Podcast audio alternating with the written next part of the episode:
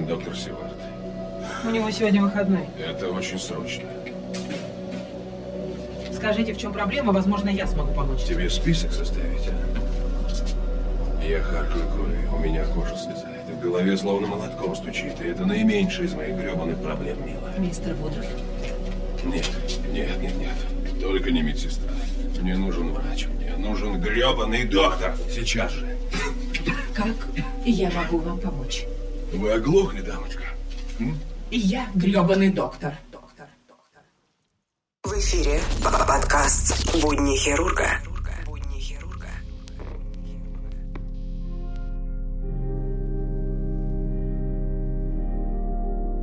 Уходит поколение старых врачей, старая гвардия, как мы ее называем. Вы не сберегли поколение хороших врачей, люди. Вам его подарило время, как компенсацию за ошибки социалистического прошлого. Одно из немного ценного, что вы могли иметь даром. Вы сгноили этот подарок своими жалобами, оскорблениями, недовольством, молчанием, равнодушием, ненавистью к тем, кто из последних сил за нищенскую зарплату, имея огромные обязанности и не имея никаких прав, пытался бороться за ваше здоровье. А теперь это поколение, воспитанное в духе альтруизма, гуманизма и бессеребреничества, благополучно вымерло. Остались лишь крохи. Новые врачи уже не будут такими. Они растут в другой эпохе, где в порядке вещей то, что человек человеку волк, что без денег нет работы, что если не ты, то тебя. И как дети своей эпохи, они не смогут вести себя как-то, уходящее во тьму поколение, которое вы добиваете. Вы молчали, когда врачи жили на нищенскую зарплату. Вы хором осуждали, когда врач, спасший тысячу, не спасал одного. Вы выписали жалобы, когда врач, дошедший до нервного срыва, ругал вас за необоснованный вызов. Вы не обращали внимания, что люди, спасающие ваши жизни, живут без социальных льгот, без привилегий, без достойного уважения к своему труду. Вы предали врачей, люди. Куда уходит старая гвардия, подальше от этого мира, умирая в нищете от инфарктов, инсультов и онкологии, забытые всеми спасенными и исцеленными, они уходят в лучший мир. Я вас приветствую, вы слушаете подкаст «Будни хирурга», третий сезон, пятая серия. Решил начать данную серию с такой лирической ноты, потому что все вокруг в мире медицины, а организация здравоохранения идет к этому. Сам уже не раз этим сталкивался, с такими вот жалобами необоснованными, с хамством пациентов, оскорблениями, конфликтами и вообще как бы с пуганием того, что он будет писать жалобу, делать доносы э, начальству и тому подобное. Вот поэтому я решил именно вот данную серию начать с этой ноты. Что вас ждет в этой серии? Скажу так, немного формат подкаста меняется. Отныне буду записывать посты, которые я пишу в Инстаграме. То есть буду их дублировать в аудиоверсию. То есть про всякие синдромы, про новые технологии и про то, что я пишу. Или хочется уже вам рассказать интересную историю. Уверен, многие про это слышали, в основном медики. А те, кто не слышали, вам будет интересно послушать. А история именно про единственный случай в истории, когда хирургическая операция завершилась трустами пациента смертельного исхода. Будни хирурга. Итак, лет двести-триста назад главным показателем мастерства хирурга была скорость. От того, с какой скоростью действовал хирург, напрямую зависел шанс счастливого исхода операции. Если пилить ногу слишком долго и без анестезии, не говоря уже о том, что раны вообще не умели в то время дезинфицировать, пациент умрет от болевого шока. Разумеется, в планах быстроты, с которой хирурги прошлого орудовали своими инструментами, были свои рекордсмены.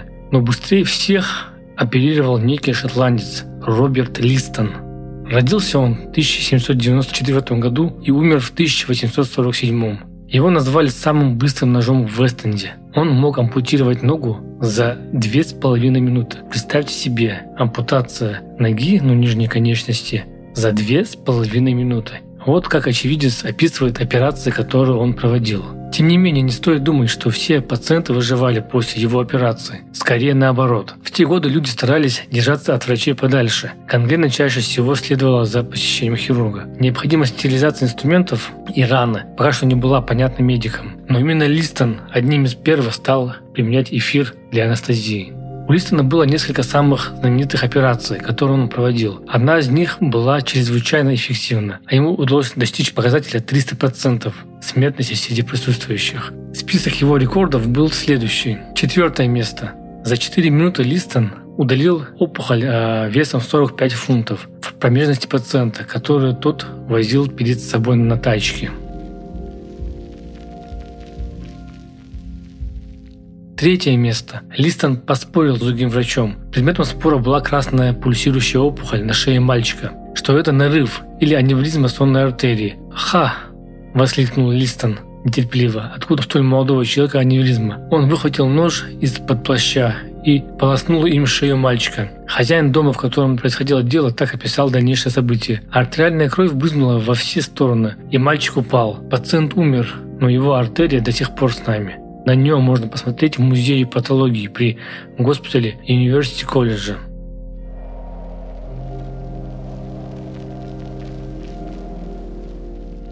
Второе место. Листон ампутировал пациенту ногу за две с половиной минуты, но в порыве энтузиазма отхватил несчастному еще и мошонку. И самое интересное, первое место. Листон ампутировал пациенту ногу за две с половиной минуты. У пациента была гангрена. Помимо этого, в тот же момент откромцал пальцы молодому ассистенту, который впоследствии тоже умер от гангрены. К тому же задел ножом одежду одного из наблюдателей, который вообразил, что нож пропорол его насквозь, после чего мнительный бедняга скончался от страха. И, и это как раз и был единственный случай в истории, когда хирургическая операция завершилась смертельным исходом в триста процентов. Конечно, с одной стороны смешно, а с другой стороны не особо-то смешно. Но если представить викторианскую эпоху хирургии, да, вот, то становится ясно то, что в то время после хирурга, конечно, это девяносто девять процентов, ну, может быть, чуть поменьше, конечно, пациенты умирали от осложнений. Если даже хирург колоссально проводил операции, то что там быстро, четко, как надо, из-за того, что в то время еще как бы не было как таковых понятий именно о стерилизации инструментов, асептики и тому подобное, пациенты большей частью умирали. Поход к врачу в то время значил то, что это смерть именно хирургу.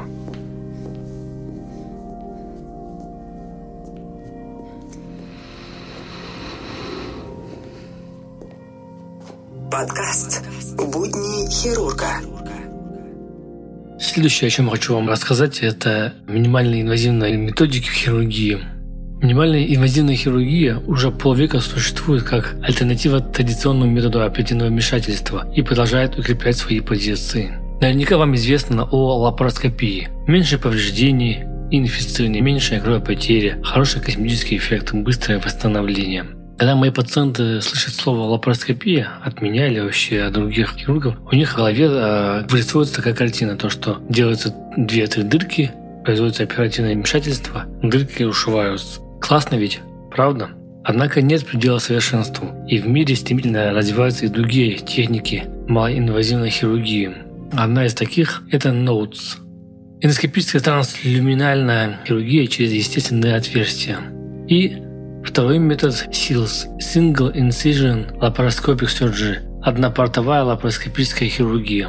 Сначала хирурги пытались найти эффективный способ выполнения оперативного вмешательства на внутренних органах, в ходе которого не пришлось бы вообще прибегать к разрезу на коже. В результате этих поисков и зародилась методика ноутс – этакий гибрид между лапароскопией и эндоскопией. На сегодняшний день применяют трансгастральный, трансвагинальный, через толстокишечный, через пузырные доступы, которые осуществляются путем проведения гибкого видеоэндоскопа через стенку полового органа посредством висцеротомии. Манипуляции выполняют гибкими инструментами через канал операционного эндоскопа.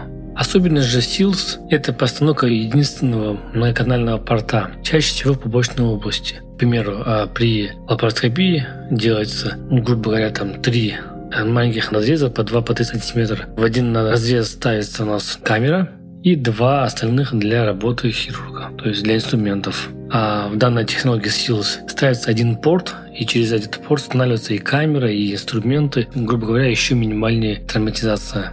Чаще всего многоканальный порт устанавливается в пупочной области. Стоит отметить, что рубец впоследствии будет незаметен, он спрячется внутри пупка. Как же реализовать при таких условиях правильную триангуляцию, размещение инструментов и камеры, так чтобы угол между ними был девяносто градусов и больше, а камера располагалась в центре? Для этого разработали инструмент, способный изгибанию в диапазоне от нуля до восьмидесяти градусов, полностью решающий данную проблему. Потрясающий косметический эффект, сниженный риск потенциальных осложнений, таких как послеоперационные гематомы, раневая инфекция, меньшая выраженность послеоперационной боли, являются основными преимуществами методики ноутс и силс или стандартной лапароскопии. Основные сдерживающие факторы для широкого внедрения данных методик, техник – это дороговизна и требует определенных навыков операционной бригады. Как вы считаете, смогут ли такие техники стать более популярными, чем лапароскопия в будущем? Вот такая вот интересная статья про э, силс и нотс, о минимально-инвазивные технологии хирургии. А в написании данного поста мне помогал мой подписчик, точнее подписчица. Ссылку на нее я также оставлю в описании к этому подкасту. Если кому интересно, можете перейти на нее и подписаться. В общем, мы продолжаем.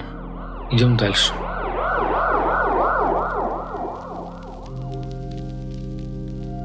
Будни хирурга. Почему кардиохирурги берут вены с ног для аортокоронарного шунтирования? Я уверен, многим интересен данный вопрос. Первые операции с массовым использованием вен в качестве коронарных шунтов в клинической практике начали проводить в тысяча девятьсот шестьдесят седьмом — тысяча девятьсот шестьдесят восьмом годах. Поверхностные вены ног, больше именно подкожные вены, берутся не во всех случаях, но очень часто. Дело в том, что вены практически не подвержены атеросклеротическим изменениям. Главным ограничением является варикозная деформация, либо воспаление или тромбоз данного сосуда. Поэтому сбор анамнеза и проведение дуплексного сканирования сосудов – обязательный этап предоперационной диагностики. Кроме того, эти вены самые длинные. Они длинные и крупнее, чем иные другие доступные вены для взятия. После взятия отрезка вены из ноги обычно не возникает каких-либо проблем в дальнейшем. Кровообращение не нарушается, поскольку основную работу берут на себя глубокие вены ног. На нижних конечностях вены делятся на глубокие и поверхностные. Первые недели после операции у больного может немного болеть и отекать нога, особенно при ходьбе или длительном стоянии. Со временем это неудобство проходит, и пациент чувствует себя совершенно нормально. С целью уменьшения болевого синдрома и лучшего косметического эффекта используются методы забора из мини-дост размерами два-три сантиметра или еще лучше эндоскопическая техника забора. С целью уменьшения отека конечности используется эластичный бинт или чулок на ногу, то есть компрессионные чулки, эластичное бинтование, а также жесткий контроль диуреза. Подкаст «Будни хирурга». Рубрика ЖЗЛ «Жизнь замечательных людей». И гость моего подкаста сегодня – это Амина Мирсакиева, ученый и научный популяризатор, автор подкаста «Белка и Стрелка», подкаста о науке и жизни ученых, где вы узнаете о современной науке понятным языком. Амина расскажет немного про полимеры, использованные полимеры в медицинских целях, в медицине. Очень интересная информация, очень полезная информация. Советую, рекомендую вам подписаться на ее подкаст и послушать ее подкасты. Последний подкаст, который я слушал, это была серия про коронавакцины. Как они производятся, какие есть, чем отличаются, кому все это дело интересно. Ссылки оставляю в описании к данному подкасту или просто вбейте в поиске подкаст «Белка и Стрелка». Думаю, вам очень понравится. Всем привет! Меня зовут Амина Мирсакиева. Я ученый и научный популяризатор. У меня есть подкаст «Белка и Стрелка», подкаст о науке и жизни ученых. Я сейчас работаю в оптике в компании Carl Zeiss, но когда-то я пришла в науку, потому что я безумно влюбилась в полимеры. Полимеры или пластики, к сожалению, пугают людей, и люди не понимают, насколько это важные материалы для нашей цивилизации. Сегодня я расскажу вам о трех полимерах, или точнее о трех применениях полимерах в медицине. Первое вещество, о котором я хочу рассказать, это медицинский клей.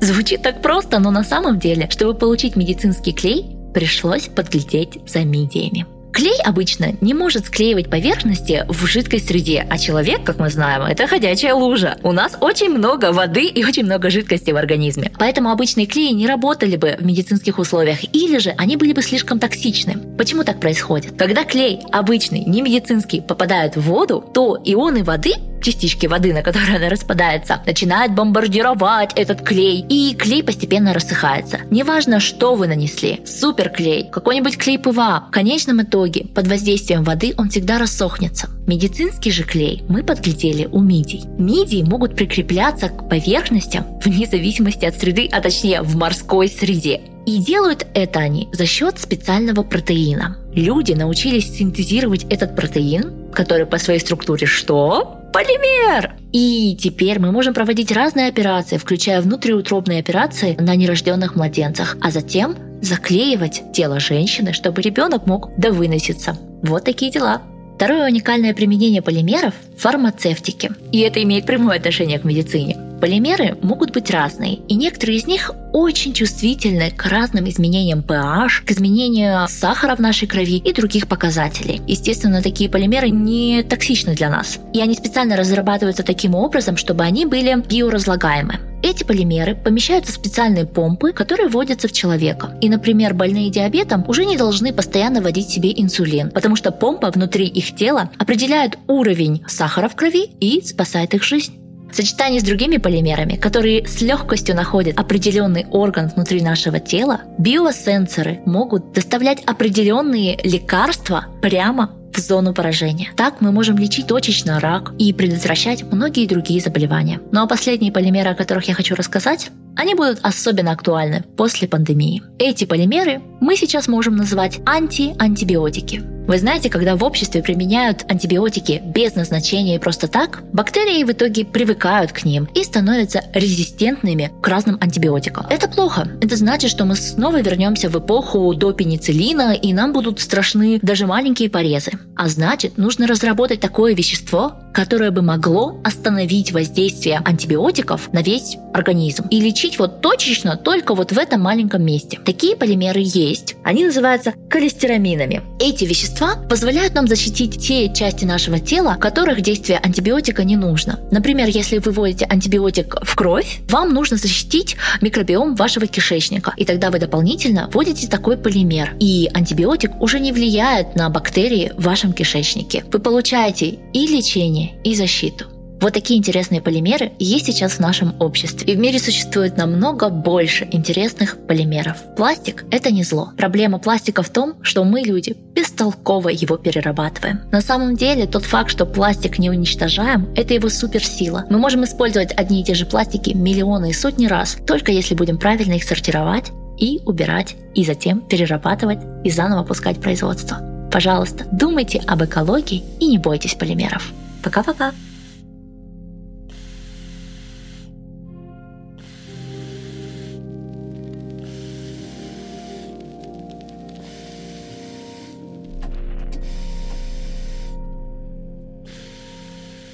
Поговорим об аппендиците. Что лучше выбрать, операцию или все-таки антибиотики? Я, конечно, как хирург, когда поступает пациент с аппендицитом, я всегда сто процентов его оперирую. То есть я за операцию. Но как-то раз мне написал подписчик, говорит, а почему, говорит, так? А почему сразу за операцию, а не консервативное ведение пациента? Я ему начал объяснять еще раз то, что это состояние ургентное, то, что нужно быстренько, срочненько оперировать. На что он мне сказал, что есть статьи, где доказано, что антибиотик имеет большую эффективность, если сравнивать с паллиативным лечением. И тут мы начали разбираться. Лучшая операция – та, которую удалось не делать. Слова легендарного Пирогова. Но справедливо ли данное утверждение в отношении острого аппендицита? Давайте разбираться. Острый аппендицит – это ургентное состояние, требующее экстренного оперативного вмешательства. Экстренно означает, что существует реальная угроза для жизни пациента. Пациент может скончаться, если не получит оперативное лечение. На постсоветском пространстве использование консервативных методов лечения острого аппендицита не рассматривается как альтернатива хирургии. Да и вообще, если сказать честно, вот я еще ни разу не встречал а, хирурга, врача, там, где я работал, который бы брался лечить аппендицит именно вот консервативным путем, методом. В мире существует ряд рандомизированных контролируемых исследований, целью которых было доказать, что антибиотикотерапия очень даже имеет место быть. Есть закономерный вопрос. Зачем? Стоит ли игра свеч? Аппендэктомия является золотым стандартом, относительно проста в выполнении и обеспечит нужный результат. Но вы же все еще держите в голове слова господина Пирогова, правда? Когда-то за сорок лет до появления антибиотиков во времена Макбернея, Фитца считалось, что острый аппендицит всегда прогрессирует до перфорации и впоследствии перитонита. В отсутствие антибиотиков аппендэктомия спасала жизни, снижала риск неконтролируемой инфекции органов малого таза при наличии аппендицита. Что же, давайте перейдем к сути. С целью консервативное лечение неосложненного, именно неосложненного, это важно понимать, острого аппендита предлагают использовать разнообразные схемы антибиотикотерапии, эффективность которого зависит от многих факторов. Критерии для их оценки в сравнении с хирургическим методом следующие. Это отсутствие положительной динамики в течение острого аппендита и последующее выполнение аппендэктомии, рецидивы острого аппендицита в течение одного года, качество жизни пациента после проведенного лечения, удовлетворенность результатом этого вида терапии и экономические затраты. Качество последующей жизни и удовлетворенность результатом при обоих методах различаются незначительно. Это означает, что человеку или сделали операцию, или прилечили антибиотиками, но дальше он живет себе спокойно и часто даже забывает, что вообще болел когда-то острым аппендицитом. Неэффективность антибиотикотерапии встречалась, по разным данным, от пяти до пятнадцати случаев, а рецидив в течение года от двадцати семи до тридцати восьми случаев. Вопрос остается открытым. Так что ж, Пирогов был прав? Вопрос хирургам и вообще к медикам, имеющим отношение к медицине, людям и да вообще всем, кто слушает. Если пациент поступает с диагнозом острый аппендицит, что бы вы сделали? Операция или все-таки антибиотики? Думали, я свою точку изложил выше. Я за операцию, за аппендэктомию. А ваше мнение, пожалуйста, пишите в комментариях. Мне просто очень интересно это знать. Самому интересно, кто как думает.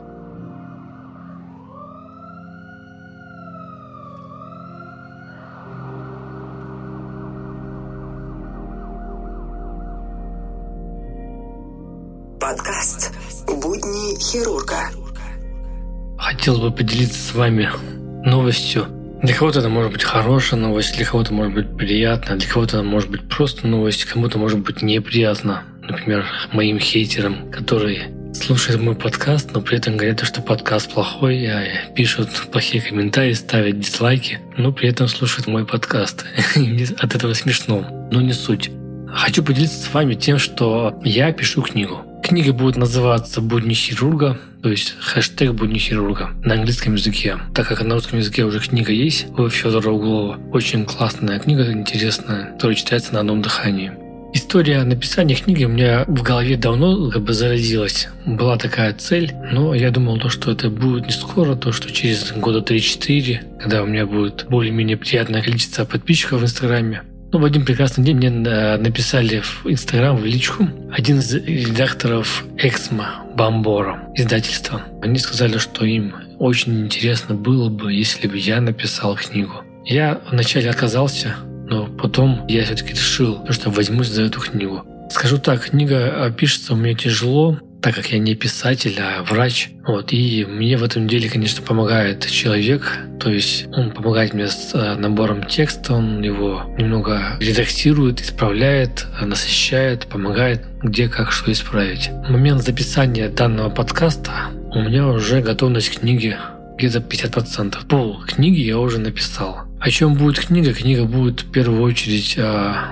о моих воспоминаниях, об интересных случаях из моей практики. Также в ней будет о моей интернатуре, как я учился, как, что поступал. Биография моя небольшая будет вкратце. В принципе, книжка интересная получается, но вам может не понравиться. У каждого свой вкус. Но буду надеяться, то, что вы эту книжку тепло воспримете. Так что вот такая для кого-то приятная новость, для кого-то неприятная. Опять-таки для моих хейтеров. Как выяснилось, они имеются, и их очень такое большое количество.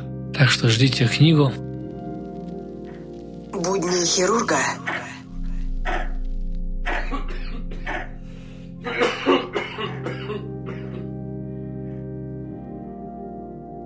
Нередко говорят, что всегда лучше уйти слишком рано, чем слишком поздно. Это касается и карьеры, и вечеринки, и самой жизни. Но сложность в том, чтобы понять, когда наступил подходящий момент. Генри Марш. Сегодня хотелось бы вам рассказать про такой термин, как про такое слово, как ятрогения. Уверен, что многие мои подписчики, слушатели э, слышали данное слово. И даже, может быть, некоторые даже знают, что оно значит. Но хотелось бы для всех немного подробнее об этом рассказать, потому что не все это понимают правильно и понимают по-своему. Термин ятрогения дословно переводится как «врачом рожденный». Слово произошло от греческого «ятрос» – «врач» и «генао» – «создавать, производить». Ятрогения – это неблагоприятное изменение состояния больного, которая обусловлена неосознанными действиями врача. Термин как понятие «врачебная ошибка» впервые применил видный русский хирург Пирогов в начале девятнадцатого столетия, предложив классификацию врачебных ошибок с учетом этапов медицинской деятельности – диагностического, тактического, технического, деонтологического и других. И как логическое следствие такой ошибки – дополнительное страдание больного, дополнительный ятагенный диагноз. С точки зрения определения содержательной сущности процесса формирования ятагении, ее можно выразить тремя группами понятий. Первое – это группа, описывающая механизм возникновения самой ятагении, то есть действия, какие-то вмешательства, влияния, поведение, поступки, высказывания, ошибки. Вторая группа – это отвечающая на вопрос, что произошло, изменения, последствия, нарушения, расстройства, случаи, осложнения. И третья группа И третья группа – это группа, дающая качественную оценку совершившихся событий, то есть неблагоприятные, негативные, отрицательные, вредные, нежелательные, побочные. По данным Американского конгресса по надзору и исследованиям хирургических операций, было обнаружено, что за один год выполняется около двух миллионов ненужных операций, результатом которых стали двенадцать тысяч смертельных случаев, а экономический ущерб составил более десяти миллиардов долларов. В международной классификации болезней и причин смерти десятого пересмотра, то есть эм ка бэ десять, ятагениям отнесены все неблагоприятные последствия медицинской деятельности. Следовательно, из нозологических позиций ятагения включает любое новое побочное заболевание, связанное с действиями врача, то есть с лечением, диагностическим исследованием, профилактикой, поведением или другого любого медицинского работника, независимо от того, правильными или неправильными были эти действия.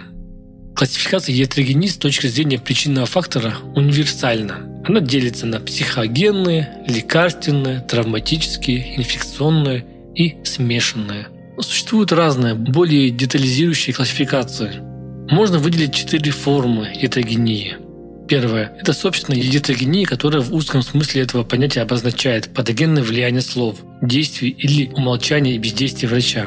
Вторая – это, это соророгения, патогенное влияние среднего медицинского персонала. Третье – эгротогения, патогенное влияние окружающих больных. И четвертое форма – это патогенное влияние средств массовой информации, то есть СМИ. Ятагении, как и ошибки в диагностике, можно подразделить на две категории. Первая – это связанная с гиподиагностикой, то есть недообследованием, недооценкой болезни. И вторая – это с гипердиагностической, переоценкой. Подчас избыточная диагностика приводит к печальным последствиям. Источником ятагенных заболеваний могут быть не только лечащие врачи, но и рентгенологи, лаборанты, средний и младший медицинский персонал лечебных учреждений. Анализ данных рубрик позволяет выявить, что при выполнении хирургических и терапевтических процедур может произойти случайный порез, укол, перфорация или кровотечение, случайное оставление инородного тела в организме, недостаточная стерильность, ошибки дозирования, дозировки, введение загрязненных медицинских или биологических веществ и другие несчастные случаи. Принципиально важной является отдельно выделенная рубрика «Непредоставление хирургической и терапевтической помощи», «Преждевременное прекращение хирургической и терапевтической помощи». Таким образом, согласно международной классификации болезней десятого пересмотра, к группе ятагенных последствий можно относить или случайное нанесение вреда больному вследствие медицинского вмешательства, или технических ошибок, или осложнений, не являющихся следствием неправильных действий, или анормальную реакцию организма на медицинское воздействие. Согласно статье два «Основ законодательства Российской Федерации об охране здоровья граждан» от двадцать второго июля тысяча девятьсот девяносто третьего года, одним из принципов охраны здоровья является принцип ответственности медицинских работников и управленческого персонала медицинских организаций, включая уголовную ответственность. Анализ действующей редакции у ка эр эф позволяет утверждать: медицинский работник как субъект профессионального преступления, то есть врач или представитель среднего медицинского персонала, предусмотрен уголовным законодательством в случаях, когда: первое. Криминообразующим признаком является последствия неосторожного причинения вреда жизни или здоровью человека, ставшее результатом профессиональной деятельности по оказанию медицинской помощи. Всего в у ка эр эф, Уголовном кодексе Российской Федерации, содержится четыре таких нормы. Квалифицированные виды причинения смерти по неосторожности. Часть два, статья сто девять. Следующие случаи: причинение тяжкого вреда здоровью по неосторожности. Это часть два, статья сто восемнадцать. Следующие: заражение ВИЧ-инфекцией. Часть четыре, статья сто двадцать два. И последний пункт – это неоказание медицинской помощи больному. Часть первая, статья сто двадцать четыре. Кроме того, наступление по неосторожности последствия отягчает условную ответственность в двух случаях: при совершении медицинским работникам квалифицированных видов незаконного производства аборта, это часть три, статья сто двадцать три, и неоказание помощи больному. Криминальным является также само деяние, совершаемое медицинским работником, вне зависимости от наступивших последствий. Такая норма всего одна – это основной состав незаконного производства аборта. Часть первая, статья сто двадцать три, то есть аборт за пересчинным. Вот, в принципе, все, что я хотел вам про ятогению рассказать. Получилось немного тяжело, немного сумбурно получилось. Ну, в общем, теперь вы хотя бы имеете понятие, что это такое, как и зачем. Подкаст «Будни хирурга».